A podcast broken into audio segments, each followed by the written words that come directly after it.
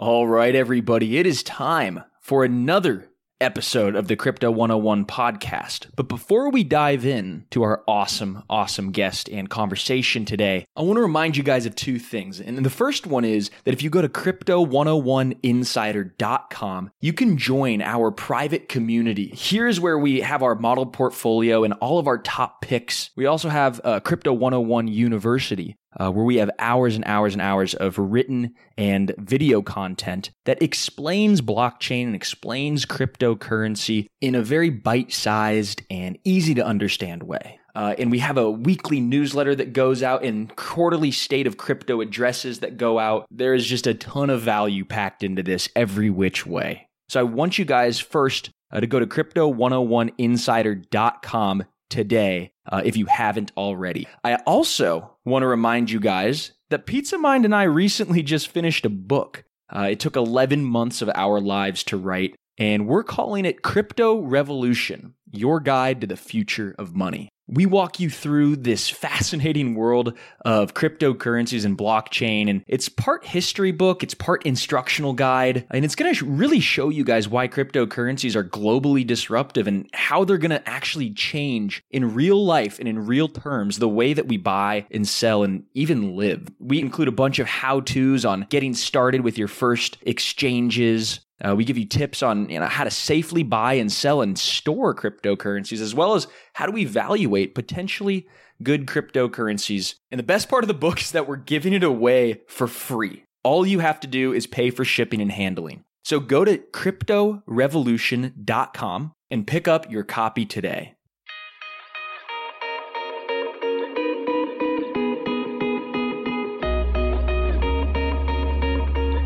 All right, ladies and gentlemen, boys and girls, it is that dang time, guys. It is the Crypto 101 podcast. I'm your host, Bryce Paul, joined by my trusty, my notorious compadre, Mr. Pizza Mind. Uh, and we're also joined today, funny enough, by another uh, person who goes by a moniker, another single name gentleman, just like Pizza Mind. Before we introduce our special guest, Pete's, how we doing? I'm doing great over here. We finally have some relief here in Texas. Things are cooling off. We got the thunderstorms coming in. You sent all the heat uh, over to California. Yeah, it's your turn. So if we're turning up the fire, uh, go ahead and bring it.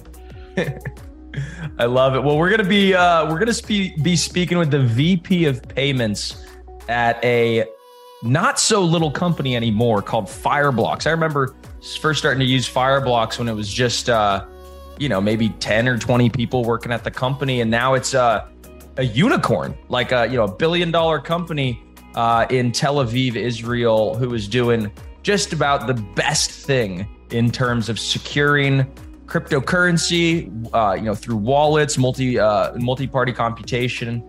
Uh, this is a, a, fantastic company that has my full support, my full endorsement. Uh, no, this is not a paid often. episode. yeah, you don't give that very often to anyone. I don't think I've ever really given it to anybody on this show. Um, so I'm, I'm excited to speak with Goldie, and uh, we're going to bring him on right now. Uh, the one man wrecking crew. Goldie, how are we doing? Hey, great, great to be here. Uh, thank you, Bryce, and thank you, uh, Pizza Man Aaron, uh, for for for having me. Uh, I'm I'm actually I'll take all the compliments on behalf of Fireblocks. I will say that it's it's obviously um, all thanks to my team. Actually, no, that that's wrong. I'll tell you more. Uh, we've just joined Fireblocks in the last seven months for an acquisition. But oh, uh, wow. uh, I totally agree with you. It's one of the uh, best companies, definitely in Israel, and I think in the crypto space altogether. Right now, about 560 employees. Mm. so, thank you for being a long-time uh, supporter. Yeah, no, absolutely. And you guys have just done everything right you guys come from uh, you know a, a, security background and it's not one of those sort of companies that moves fast and breaks things. Uh, and that's especially the kind of company you want who is you know manning if you will uh, the private keys and the cryptocurrency security. But before we get into what fireblocks does and all that good stuff i, I actually I, I didn't know about this acquisition that that's how you came to be. So tell us what you were building prior to working at fireblocks and what the acquisition kind of looked like.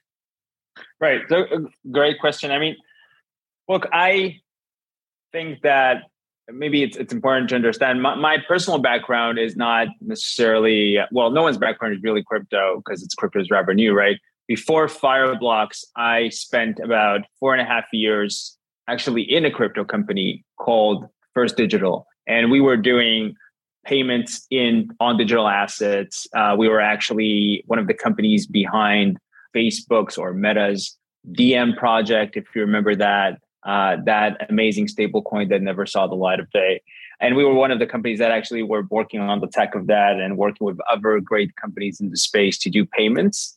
And luckily enough, in February of this year, we got acquired by Fireblocks, uh, which has been nothing short of amazing. Uh, again, I don't want to speak too many praises on behalf of the company that I work for, but I really feel like we're we're we're honored to be here, and I'm this was a very big journey for us. So I know this is a crypto podcast and not maybe a entrepreneurial journey podcast, but having, as you guys are know as well, because you run crypto businesses, running a business in crypto is, you know, every year is like seven years in another business, right? And and we ran yes. our business for for about four and a half years, uh, and we started it in 2017, right? So I was I was very fortunate to, to have great co-founders with me, and we we raised 21 million dollars of seed funding in 2017, uh, right where there was, you know, I remember when we raised funds, Bitcoin was at 2,500, I think,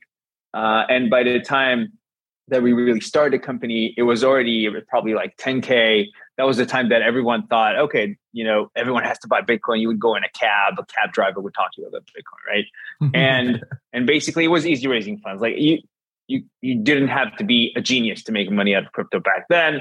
But we were growing super fast. We became um, within, I think, six months from two people to about 70 people we were profitable. Everything was amazing. Then the wind crypto winter came in, you know, 2018, uh, and it became a bit colder in 2019 to, to some extent.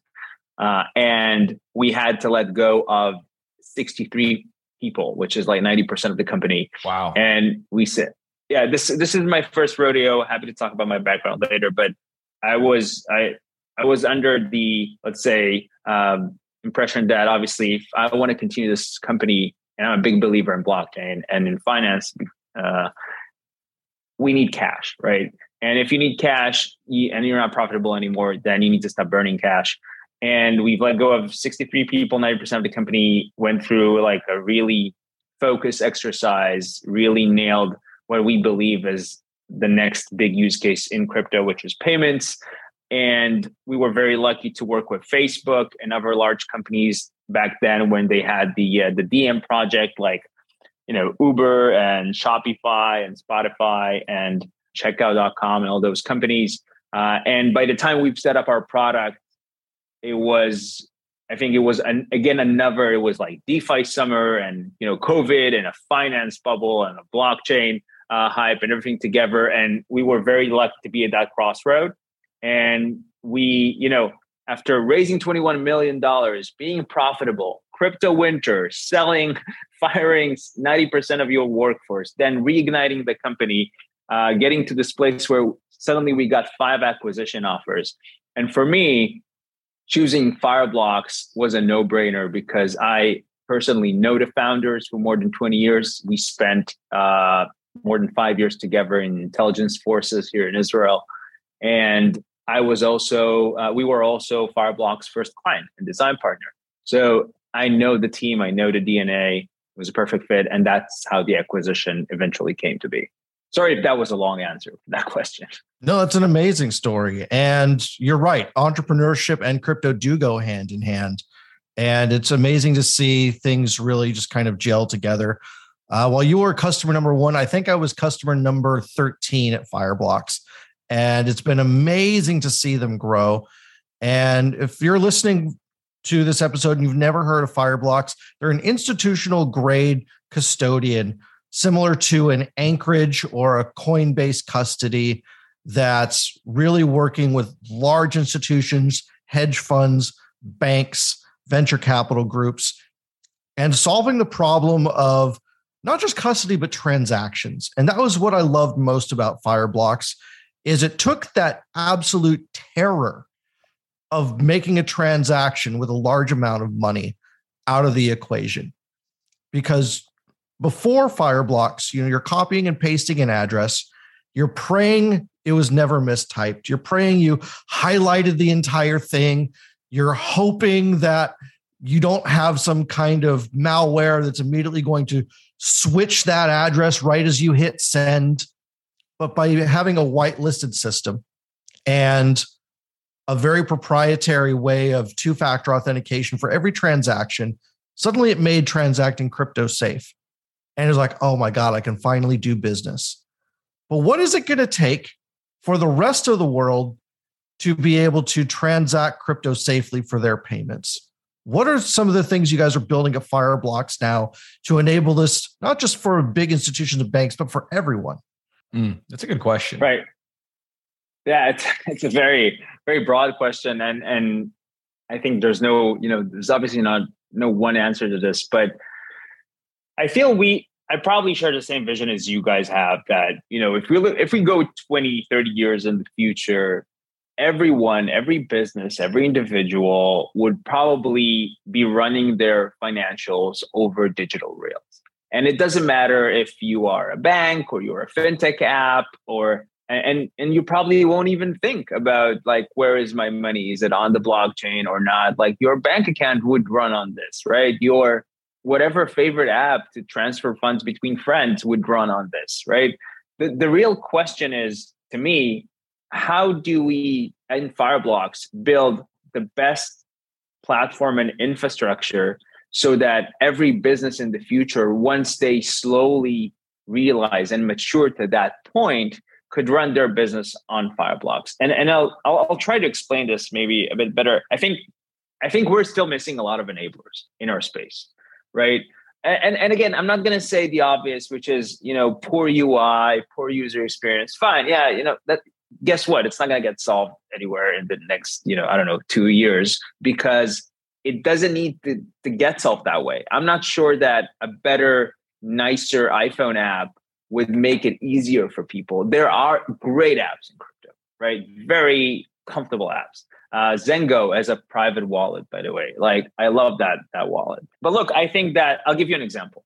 This as soon as we have on-chain identity, for instance, you unlock billions of users who a lot of countries are not allowing them to participate in this because the businesses can't really rely on their virtual identity that is not attested by anyone right? And we already have on-chain identity projects running, which is, are very cool projects like Verity by Circle and Coinbase or uh, Shift, another great company, or I think Hedera Hashgraph are also running their own on-chain identity projects. So th- this is one enabler. Another enabler is, I, I believe it's stablecoins, right? I, I think that we've seen this with USDC and now maybe Eurocoin, maybe that would replicate that success but but the matter of fact is no one cares about USDC or Eurocoin. And I'm not saying that because it's a bad product, not at all. I'm saying this is it's an amazing product. I think Circle is an amazing company as well for for running that.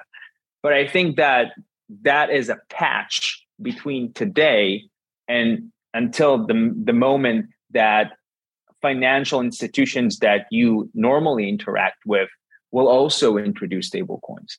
I, I, can tell you that Fireblocks is currently working with more than 20 financial institutions worldwide to issue stablecoins, and and for those could be banks or, or other fintechs. But the best example would be in Brazil. The government decided, you know what, CBDC that's not really going anywhere. How about we put a framework for stable coins and have the banks issue stable coins? And they did that. And now every bank in Brazil is running to issue a stable coin, which would be interoperable, by the way, because it was a framework by the government between all the banks. But maybe in Brazil, in two years, everyone would be running on digital rails. That's exciting. That would be, I believe, a huge enabler alongside other enablers uh, like on-chain and other things uh, for for bigger and better adoption. And and again, I'll say just the final sentence the moment people obviously wouldn't have to give this second thought is the moment that we know it has been mainstream, right? Yeah, once it kind of becomes like just oxygen. You know, it's just it's just there. You don't think about it. It's just part and parcel of of everyday sort of uh, transactions, and, and it's kind of you know interesting because the the world really will moving all of its you know uh, sort of industries of value digitally right? Like we already had music and media that was digitized and that kind of got you know rid of the monopolies with the the big you know media companies the record companies uh, the telecoms all that kind of stuff. And now what we're seeing is you know a very similar sort of transition here where you know now the physical banks and the physical uh, producers of cash and stuff are now going to get supplanted by um, by you know these digital decentralized banks. And so, do you do you think like you know tell me a little bit about you know how much uh, you think that this is going to you know kind of impact us? Because I you know I saw recently that even in Israel, it's like they're trying to get folks to not use cash at all. Uh, there was some you know thing was like we're going to limit the amount of cash you could physically use to some you know small number. Is this transition like happening before our very eyes? So it's interesting that in the last year, just when maybe even I don't know, I don't know if it was like coordinated by them, but just as the crash of crypto really started and and got momentum, it's like at that for some reason at that point a lot of banks have started to feel i would say more uh, ready to get on this adventure. And i don't think obviously it's not really related to the crash but it's more related to a lot of other things that that did happen. And i think it really relates to to what covid created right? The lack of of need for us to use cash due to covid and e-payments and everything that really drove i think a lot of those financial institutions to start thinking of this uh, and if you would tell me a year ago that we would be working with 20 banks to issue stable coins and create other sorts of products, I will tell you you're crazy. Because because let's well, let's be honest here. You've been in crypto for a long time. Uh, in 2017, we said institutions are coming. In 2018, we said no, now they're really coming. In 20, you know, 19 and 20, year after year after year. we said they're coming and you know they never showed up right? We have like fidelity. We thought okay after fidelity everyone's going to show right? But but no one showed. And let's just we just need to face it that this is going to take a long time but it is happening uh, you know right now in front of our eyes but it will it will take time.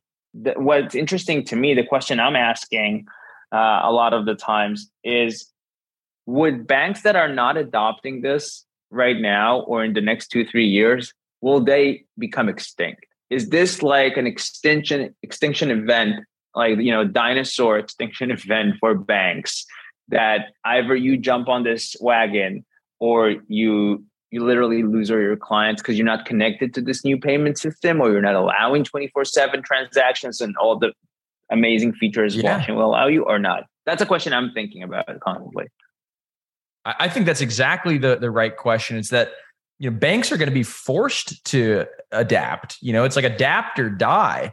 Um, just in the same way that like you know once net you know Netflix first started out and they were just mailing DVDs you know to people, and then the internet happened and YouTube happened, and they were like, oh my gosh, now people could just stream things immediately. So we need to adapt or die right? We need to make sure that we have, you know, all the APIs and the WebSockets enabled so that we could get, you know, 4K video. They have all their CDNs like directly into the house with like low latency. And so it's like, that's maybe not a huge, you know, capital expenditure they wanted to undergo at the time, but they were forced to. And I think banks around the world are, are going to be faced with the same thing because they will be, you know, having their lunch money taken by the Coinbases and the FTXs and the Binances of the world. And then they're going to say, okay, well, well, we got to do this. But what what I am kind of you know picking up a little bit from at least our conversation here is that it might be some of the the developing worlds uh, to take action quicker, at least on the the governmental level and the the institutional level. Like I'm hearing, you know, you you drop, you know, Bank of uh, you know Brazil, 20 of these banks more in developing worlds that might be a little bit more appetized, if you will, for this kind of technology. Not, eh, you know, it's you know, I don't know why it might be. It's maybe because the the the first world, like the the West, right, really is the incumbent. They don't want to be disrupted. Hey, if you're if you're in charge, why do you want to have you know a, a disruptive force here? So, do you kind of see it unfolding like that, whereby you know some of the, the, the developing world will kind of glob onto this technology a little bit more, and it's going to spread that way, and then eventually, kind of the Western banks are going to be open to it. Hundred percent. I mean, uh, again, I think that we've seen this in telecommunications, right? Countries uh, have skipped landlines and jumped to mobile.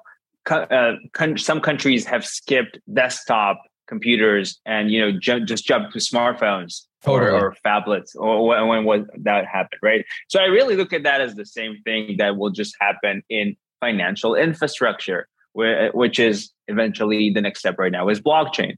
And if I don't know how many people know that, but in Brazil, up until two years ago, and, and, it still happens now, but this was like in two years ago, this was 100% of the cases. If you would order something from Amazon, then you would go on Amazon, you would complete your purchase, you would get a slip, and you would go with that slip to like 7 Eleven and you would pay with that slip. And only once that happened, Amazon would get notified that you have paid for the product because no one had a credit card, right?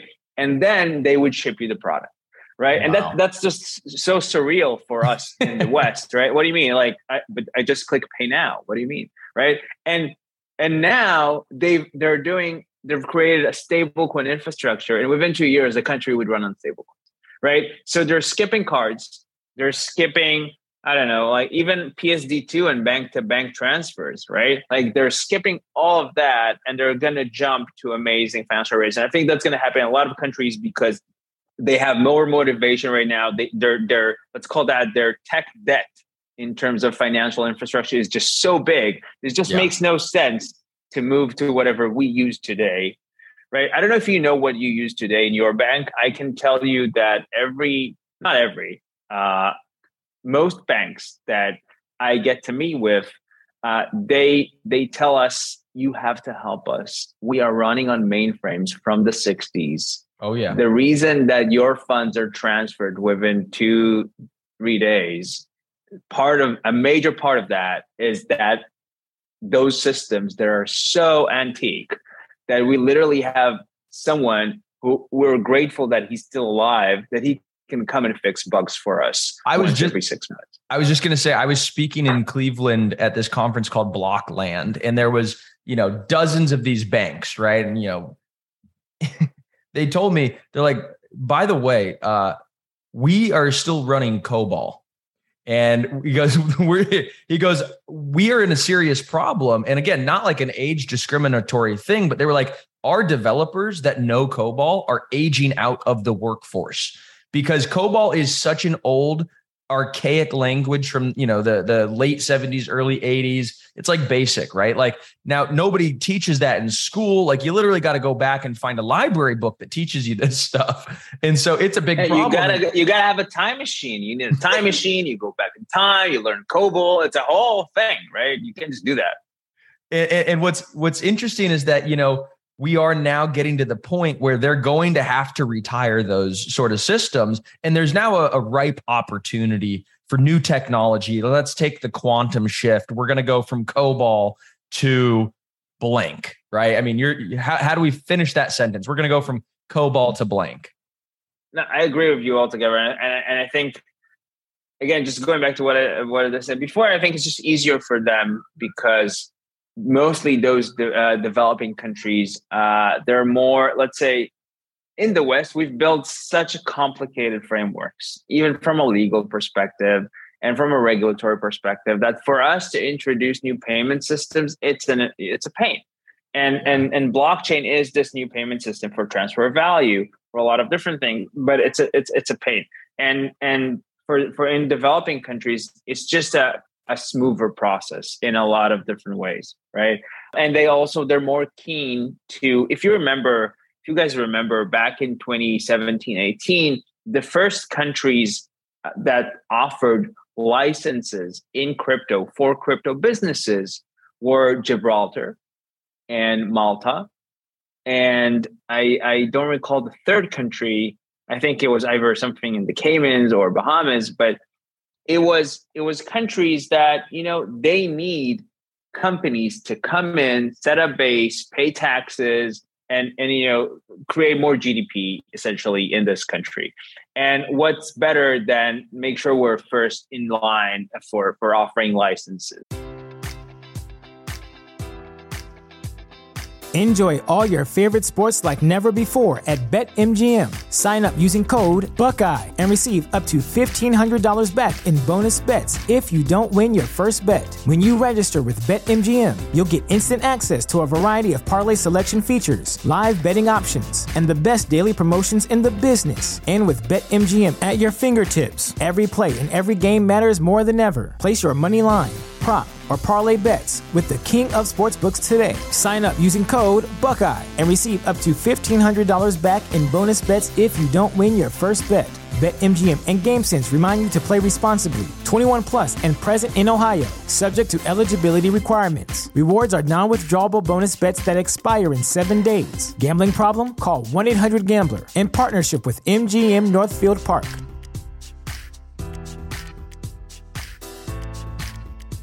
At Parker, our purpose is simple.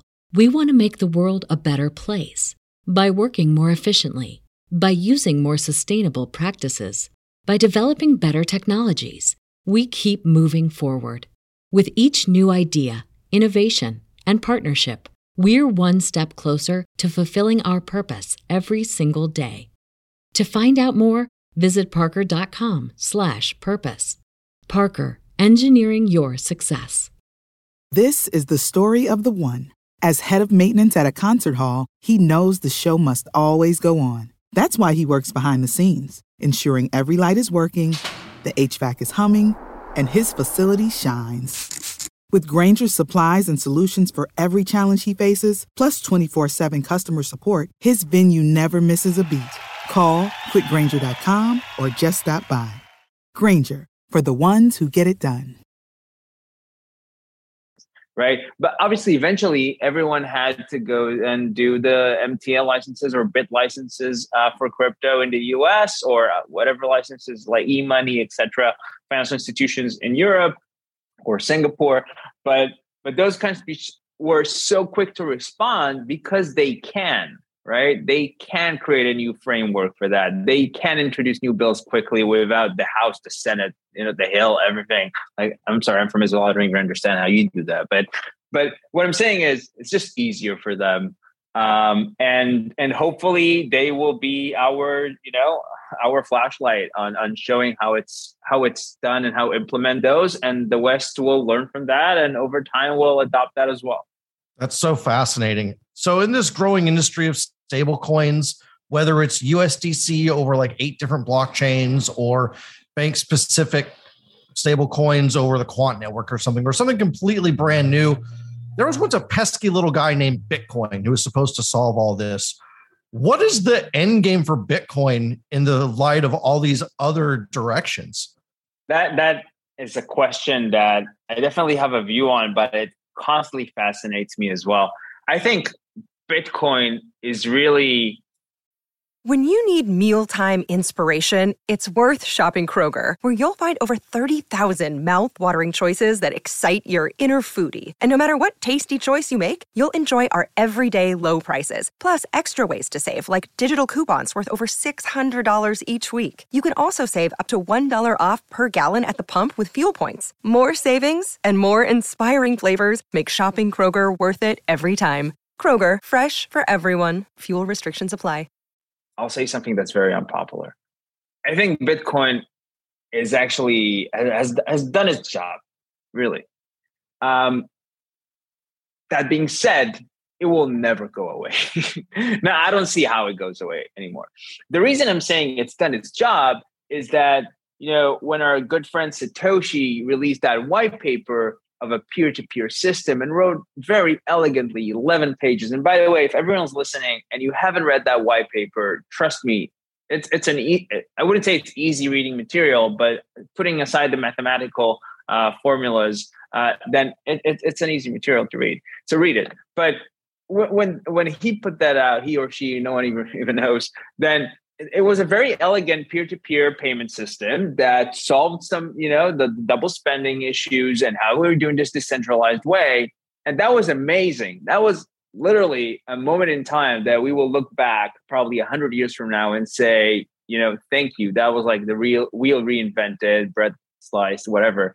But and then you know, and then Ethereum came, and I, I believe you know upgraded that and smart contracts and having the ability to constantly run a machine worldwide that's on a contract that is decentralized. And then greed came and icos and, and a lot of it like humanity found out about blockchain right?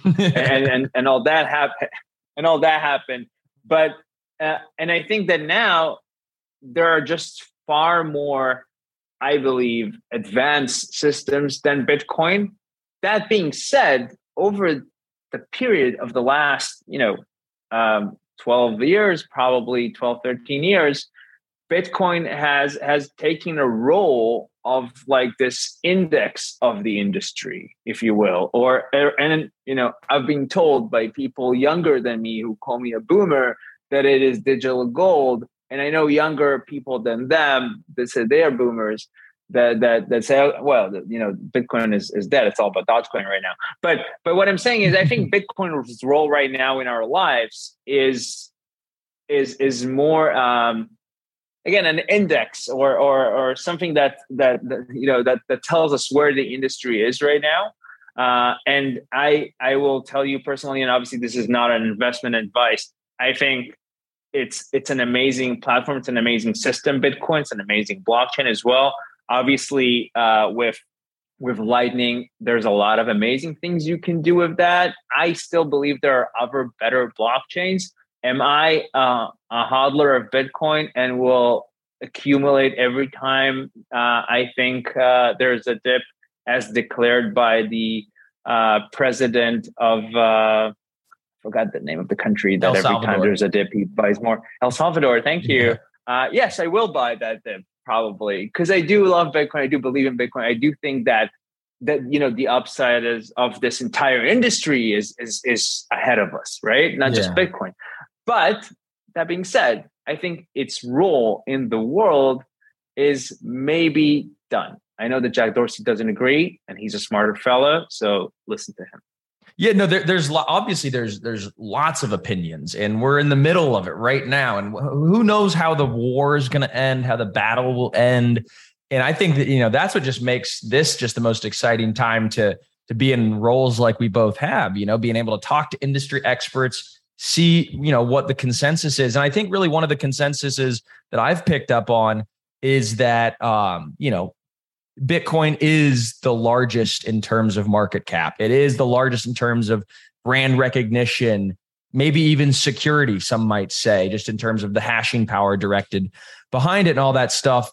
But its very role as the number one already is its its growth potential is limited. So people say, oh well, you know, it's you know, I'm not going to buy that for my 100x gain anymore. I need to buy something smaller cap, something newer.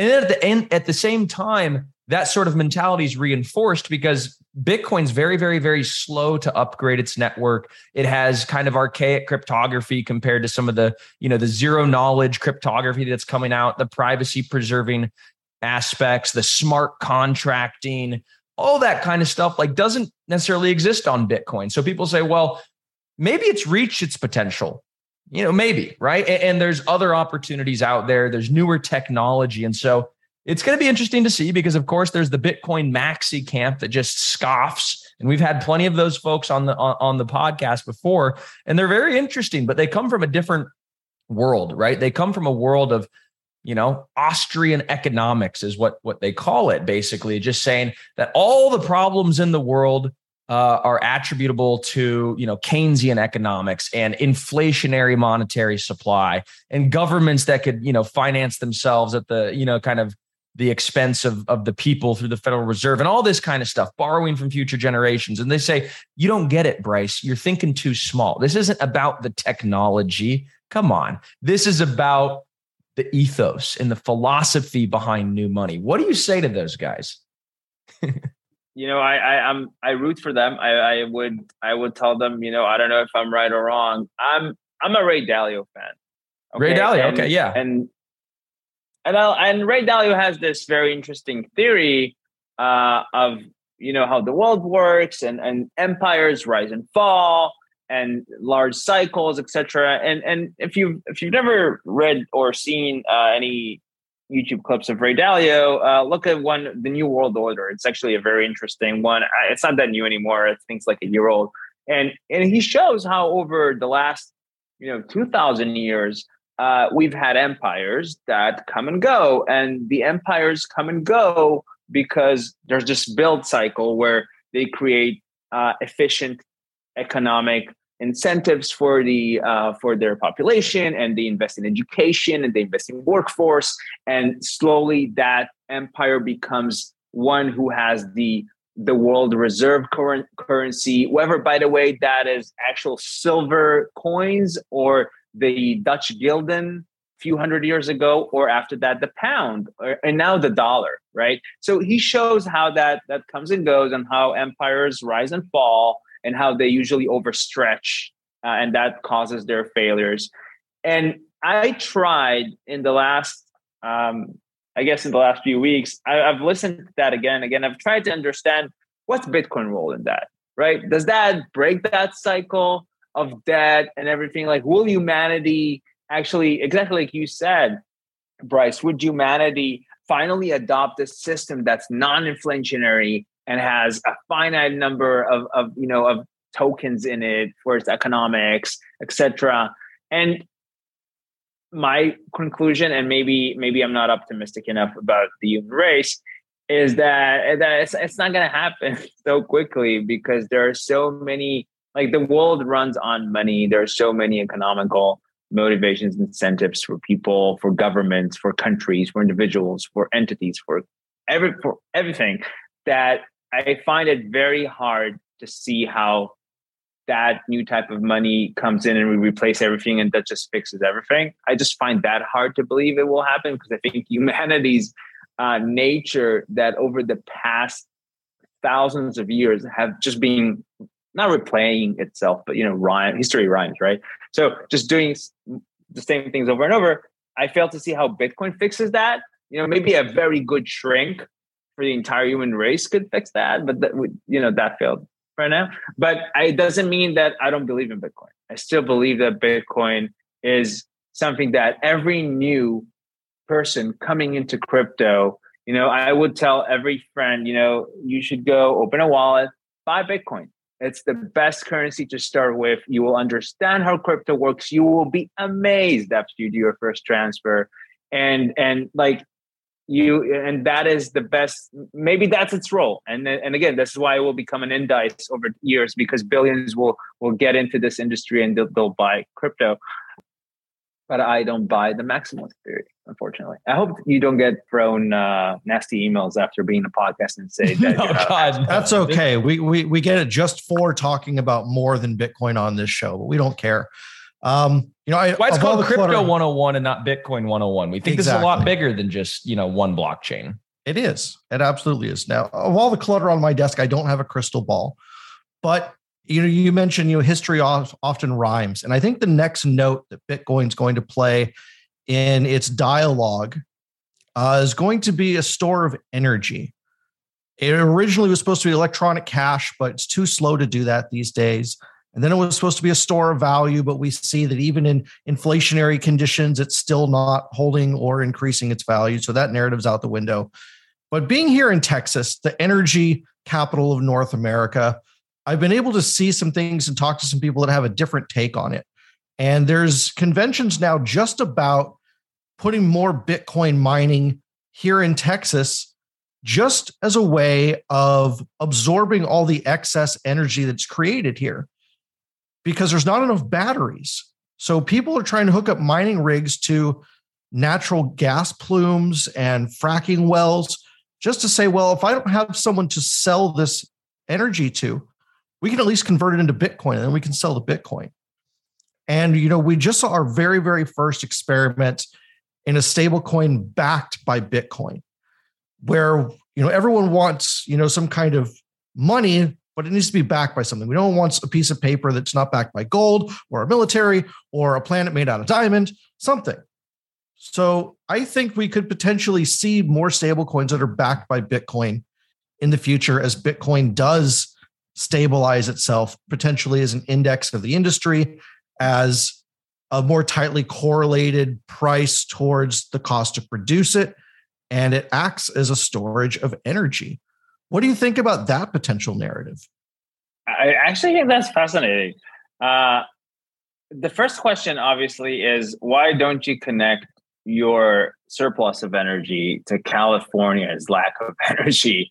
Because I've heard people are going to be uh, using bicycles instead of their electric cars.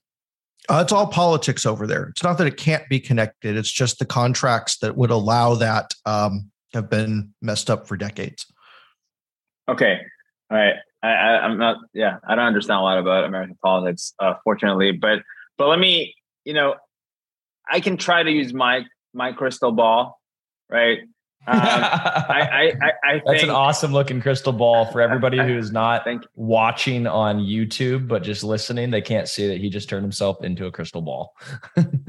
yeah, well, you know, I, I try to stay to stay uh, to stay hip and do uh, you know what, what, the kids do, uh, and obviously uh, it's not just one trick that I have out of my hat here. Uh, but you know, don't think I'm an alien or something. So again, let's go back to, to the podcast. Uh, what what I'm what I'm saying is that your take on would Bitcoin be a store of energy? It's actually interesting because if that is true, then that wouldn't that cause a lot of other countries to try to do the same experiment and would create like a ton of hash power and actually I'm just trying to think out loud, would actually reduce the the incentives for the entire Bitcoin mining, you know, uh, participants, and that maybe would would just hurt that cause. I don't know. That's that's something I need to ponder about. That's actually a, uh, an interesting point you made there, Aaron. Well, the thing is, most places are importers of energy. And like California, Europe, especially right now, and California is an importer. Europe is a huge importer, and they're they're starving for more of that energy. But there aren't the rails to really deliver that or the political agreements to deliver that in an efficient way across the world. Texas just happens to be one of these surplus places that has flares burning 24 7 polluting the atmosphere because there's nothing connected to the under the other end of this gas line. But you could connect that to a motor that powers all kinds of bitcoin miners and that creates another revenue and cleans up the environment. Same goes for Russia and many other places in Asia that are big producers, but just don't have the rails or the political ties to efficiently make sure that every little kilowatt of electricity is used properly. There's just a tremendous amount of waste. And I think Bitcoin mining could at least be a stopgap measure for that until the next narrative comes along. No, that's interesting. And and I have to say, for a minute there, it sounded like an Adam Neumann company, but doesn't mean it's a bad thing. But but I, good I, ideas, I, just poor execution. Man, no, this is good stuff. Uh, Goldie, you know, we, we only have a few minutes left, and I want to make sure that we cover uh, some of the key points here about Fireblocks as they as they move into the the new realm. Right? What what's on your roadmap? What are you guys pushing for? What's the big idea over the course of the next year or so? Right. So so there's four things that we're focusing on on Fireblocks, let's say in the next year or so. And again, just to remind you, we're really thinking ourselves as how are we becoming the platform, the infrastructure, the OS for everything that wants to run on digital assets. Doesn't matter what kind of business you are. Um, and you know, I guess the best comparison for that would be um, I don't know, maybe I don't want to sound too antique, but maybe SAP or or any other okay. system that is really just everywhere, right? And and it just runs the infrastructure that you work with. But in the next year, I think we're highly focused on I would say four segments really. The first one is our, you know, bread and butter, which are the crypto natives. everyone who's doing anything that's a treasury use case, a trading trading use case. Those are, you know, that's where we came from. Those are the that's the industry that we feel probably most uh, connected and affiliated with. There's a lot of things that we can improve in our product. Still, it exists for four years. Yes, you guys said you love it. That's that's amazing. But as you also know, crypto doesn't stop, and you need to continue and evolve and improve. And there's a lot for us to do there. The second segment that we're focusing on is, is Web3. Uh, and I, I, let's say I'll include Web3 and DeFi in that. There's a surge that I don't think it's a hype. I think decentralized companies or Web3 companies are, and, and definitely DeFi, I think it's so innovative that it's even hard for us to capture how innovative it is most of the time. Um, and I think it's it, it makes sense for us as Fireblocks to invest in that and by the way, I can t- just being honest, I don't think that would bring, as a company, obviously we are for profit. I don't think Web3 and DeFi in the next two years will bring the same type of revenue we have from other segments, but I think it's worth investing. And I think everyone in the company believes in that as well. And the other two segments That's is, good to hear. One is, is one is TradFi, uh, which is again, the banks are waking up, they're coming to us and, and we want to be there uh, for them to take them to the next step. It's not easy work to work with a bank. Uh, luckily, the company, you know, it's interesting because if if 20 banks would come to us three years ago when we were, I don't know how much, how many, like 30 people, we wouldn't be able to do that.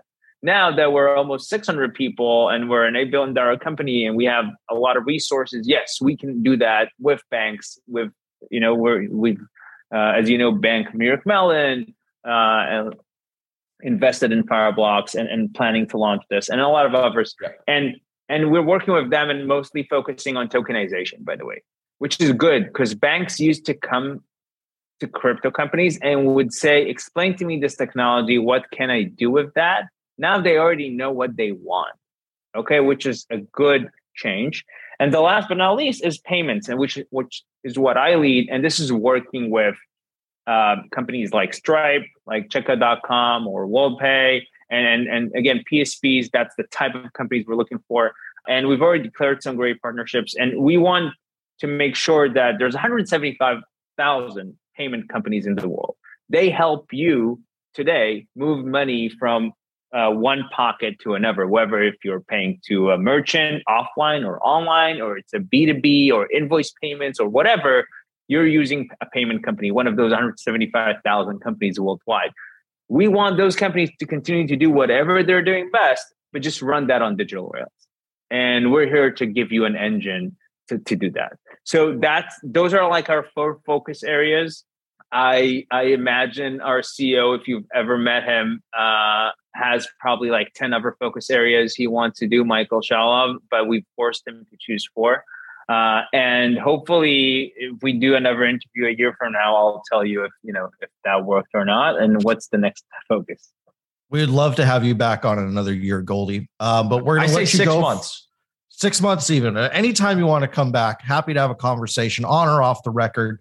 Uh, just a couple more questions before we let you get back to building the future you know who's one person in the space that really inspires you to do what you do to not have a life to give everything you have to fireblocks and crypto and the future of finance you well there's you you might make fun of that but in this space one of my favorite people is actually mike novogratz uh I, mike novogratz, I don't know if you've right.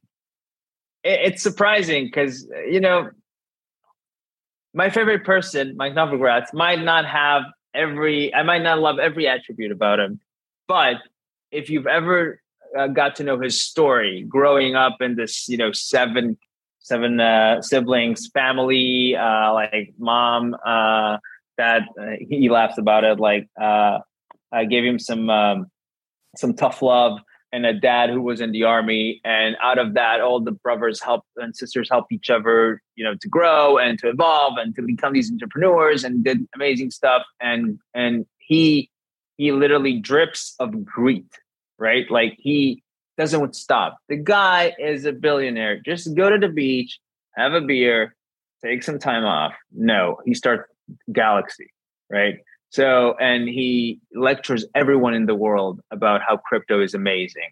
And I think that is that keeps me going. I'm like, okay, if Mike doesn't stop, I can't stop. And we all we all need to have uh, you know role models and, and influencers sort of in our personal life like that. So yeah, Mike Novogratz a huge, huge figurehead in the space. Uh, also notorious for getting Luna tattooed on his body just months before the uh, the unwind and the crash. But hey, he owned it. I, I saw him tweet about it. He said this was a lesson for me. Oh yeah, never get drunk and go to a tattoo parlor. Right. Goldie, before we let you go, one other company in the crypto space outside of Fireblocks, or you could say maybe outside of anybody that you've got affiliations with. What's one other company that you think is having a fantastic impact on the future of finance here? That, that that's tough because I'm I always you know I get to ask that question from time to time, even sometimes by VCs who ask me like, "What do you see? What are the most interesting companies in this space?" Yeah, I think one company that is doing great work, but I wanted to succeed more. And I'm not affiliated with that as, as, at all, but I did say their name earlier is Zengo. I know you guys are affiliated with them, but but I think they're doing great work, and I think that they. I wish they would succeed even more than what they are right now, because I think uh, they're helping users to, to get on board. And I think you know, it would make you uh, it would make you laugh, but I, I, think the other company is actually a Fireblocks competitor, and that company is is Gnosis. Uh, Gnosis oh. Safe, their product. Um, so I think, you know, if Fireblocks is more of this type of, you know, you want to build is like Robinhood runs on Fireblocks, Revolut runs on Fireblocks, great. But if you're just maybe starting like uh, to play around with an app and you want to have like this open source, very quick, down and dirty, I want to see how custody really works. I want to build something on this on this, and then uh, maybe I don't want to call Fireblocks right now and get a sales quote, right? Maybe uh, maybe that. Then I I want to go and I want to test it, and I can do that with Mouse, and I think that's great. I think they're doing way better every every day, and uh, and we we actually cheer for them. So because it helps us, people use them come to us as they mature. We love it. yeah, the Gnosis Safe. Uh, I know that they've got some really interesting technology. Uh, ticker symbol GNO. If you guys want to check that one out on Coin Market Cap or whatever, if they've been around for a long time, so that's a throwback. Uh, and it's good to hear that they're still actively developing and not only developing, but developing something that sounds pretty compelling. So, uh, Goldie, thank you so much for your time, for staying up late for us. I know you're over in a completely different time zone. So, we're going to let you uh, wrap things up at the office. And uh, again, just can't thank you enough and hope to have you back on soon. I had a great time. Thank you, Aaron. Thank you, Bryce. Hope to see you guys again and hopefully in real life. Yes, that'd be great. That'd be great. Take care.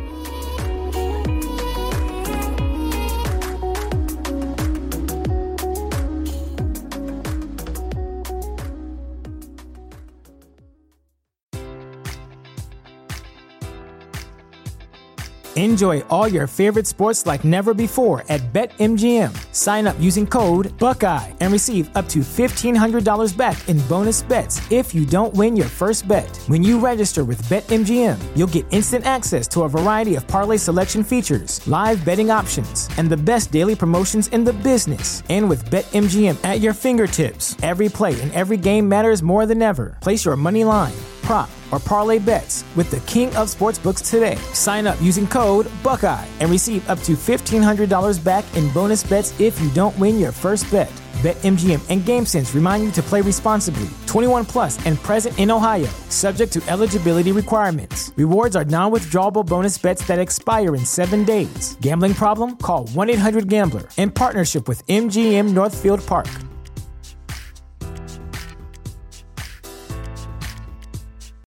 This is the story of the one. As a maintenance engineer, he hears things differently. To the untrained ear, everything on his shop floor might sound fine, but he can hear gears grinding or a belt slipping. So he steps in to fix the problem at hand before it gets out of hand. And he knows Grainger's got the right product he needs to get the job done, which is music to his ears. Call, clickgrainger.com, or just stop by. Granger, for the ones who get it done.